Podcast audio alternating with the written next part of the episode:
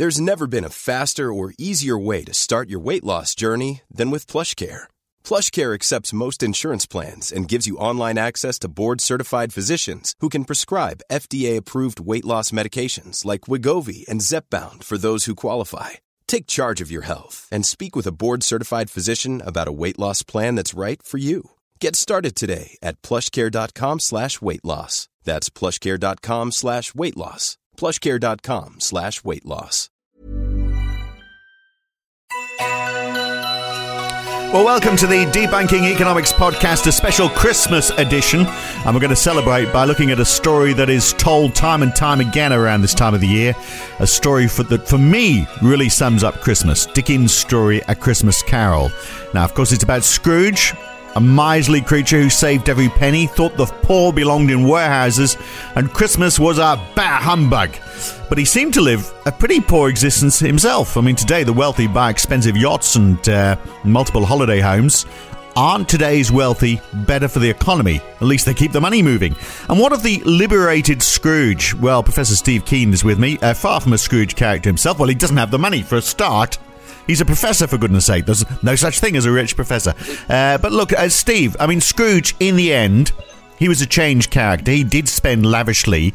But would that have fixed the inequality of Victorian England if he just uh, kept spending? Well, how should the story really end? Well, Ebenezer, you know, was somebody who was a famous miser who turned into a famous spendthrift after the conversion of the, the Christmas the Christmas Carol effect and seeing the Christmas of, of uh, the uh, the ghost of Christmas future.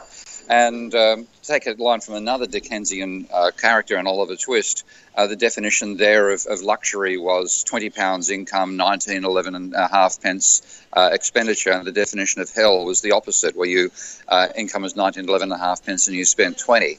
And if Ebenezer Scrooge had continued spending like in the final pages of A Christmas Carol, then he may well have got to the point where he ran out of money in his bank account, and that was the end of him being uh, a, uh, a spendthrift again. He simply can't be a spendthrift unless you print your own money. Yeah, yeah. And this so, is what Ebenezer should really have done. He should have run for prime minister. Maybe he should have done. Maybe so that would be the happy ending. But look, he wasn't doing a great deal. Even in those early days, he and Jacob Marley were supposedly squandering their money. So they weren't doing much good for the economy. They were just hoarding money because that's what they thought they had to do. I mean, that wasn't good and for yeah. anybody. And what you, when you hoard money like that, I mean, what, what that means is individuals have a stack of money, which if they decide to spend more slowly, so long as the money comes in at the same rate, uh, then they can accumulate that stockpile. But if they're doing that, it means somebody else is accumulating that stockpile because the classic expression in economics that you, you have to get your theories to fit is that expenditure and income at the, at the aggregate level are identical. Your spending becomes somebody else's income. So with the and, and that's that's the the aggregate rule that means that at the aggregate level, a society can't, in this sense, save. It can't be a miser because simply the act of spending less than you get in, everybody tries to do it. What happens is you, we can't do it at the aggregate level. Somebody else's income has to fall. And the act of trying to save at that level, because of the identity of expenditure and income, the fact that one becomes one, one person's expenditure becomes somebody else's income, income falls. And that was the point that Keynes was making back in the 1930s. That if you try to have the whole approach of sound finance at the government level and everybody trying to save money, uh, what you do is simply slow down its rate of turnover. And what ends up happening and adjusting everything is income falls. So it ends up being a, being a miser at the as individual target at the aggregate level fails. You can only be a miser if everybody else is still spending. Now, I'm fairly certain that uh, when he was building his business, he wasn't um, he wasn't borrowing. He was, you know, doing it the old-fashioned way of he wouldn't spend any money that he didn't have himself, and uh, in fact, he wouldn't spend very much of that either.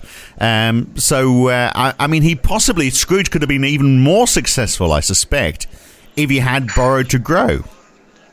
Except that you've again you've, you've you, you, can borrow to grow so long as you then generate more turnover uh, than you need to service your debt. And that's feasible when you have a low level of debt. The trouble is when you get to the stage that the entire society is at right now, that's that no longer works. Right. Uh, and this is, there's a little analysis which uh, people talk about the marginal. I hate the concept of marginal productivity because all, it leads to all the nonsense of economic theory about marginal this and marginal that determining the state of an aggregate economy. But there's a little uh, expression people have of the marginal efficiency of debt and saying that if you go back to the 1950s, for every uh, every dollar borrowed, there was say you know 1.2 or 1.5 dollars of GDP, and now it's down to the stage where it's actually almost a negative relationship, and that's because we've got so much additional debt that the servicing costs are so great. People's spending rates has fallen. The turnover of money that's generated by those loans in the first place has dropped so significantly that we now have a negative effect. More debt means actually potentially means a fall in GDP, not a rise.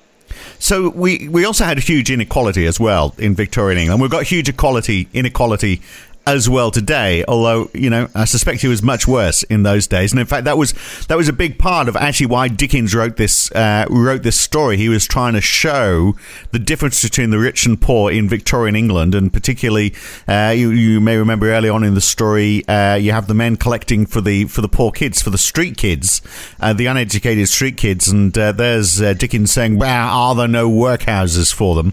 Um, I, I, I, why, if um, you know, if we've got this inequality today, because basically the rich are able to borrow more, they're able to leverage against uh, against what they currently own. None of that existed. I mean, it, it was much more humble living. Why that difference? It, I guess it had to well, do that, with that, that's there wasn't enough money that- being spent in, in the right areas. No, that actually comes up with another very important issue that economic theory does almost bugger all about, and I'm trying to change that myself right now. They ignore the role of energy. And fundamentally, when you look at uh, what's actually happened over time, we're going from, say, Dickens's times and pre-Dickens, going back to uh, you know, the invention of the steam engine and so on. We've been gradually learning how to use more energy per head. And if you look at the amount of energy per head that was around for even the wealthy back in, in Dickens's time, the amount of energy they needed to expend to get from you know one side of London to the other, uh, compared to the energy they could afford to buy, was astronomical. You're a wealthy person if you could afford to cover England, London in one day, uh, because you had to have servants to uh, to be tending the animals that towed the cart that you owned, etc., etc., to get from one side to another. We, we think nothing of, and, and this is even people who aren't particularly well off, think nothing of hopping in a car and driving from one side to the other, apart from the bloody traffic jam caused by all the other cars. So what's actually happened from Dickens's time to now, and why the poverty, even though the income inequality is actually now larger than they were back then, the fact that you don't have the same sense of abject uh, abject poverty and, uh, and disgust that Dickens had is that we've become effectively we've all become energy czars.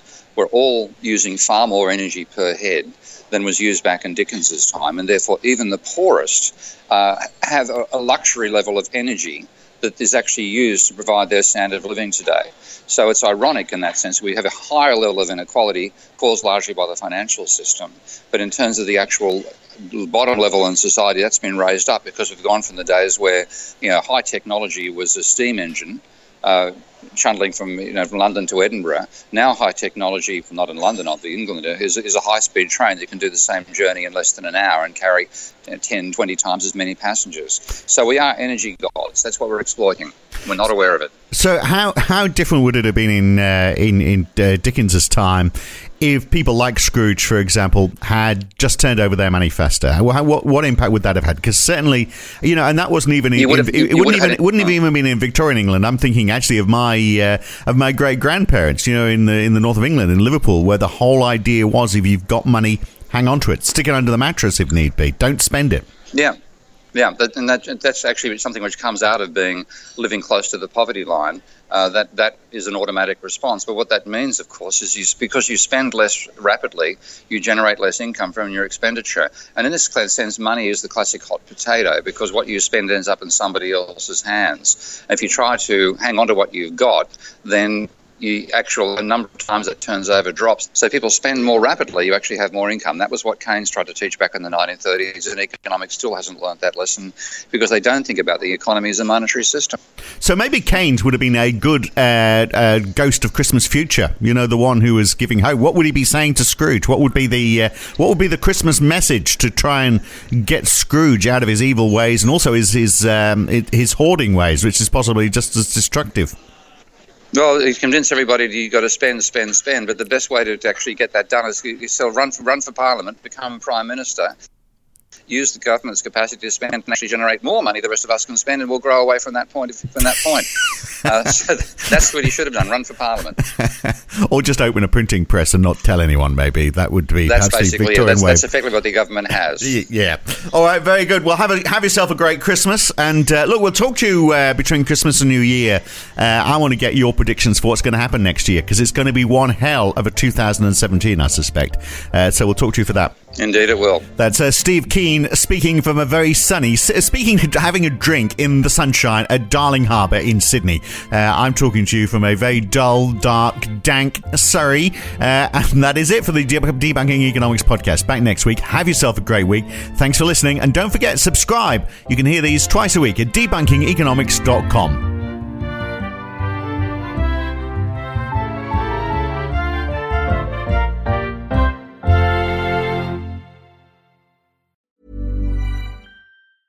A lot can happen in the next three years. Like a chatbot may be your new best friend. But what won't change? Needing health insurance. United Healthcare TriTerm Medical Plans are available for these changing times. Underwritten by Golden Rule Insurance Company, they offer budget friendly, flexible coverage for people who are in between jobs or missed open enrollment. The plans last nearly three years in some states, with access to a nationwide network of doctors and hospitals. So, for whatever tomorrow brings, United Healthcare TriTerm Medical Plans may be for you. Learn more at uhone.com.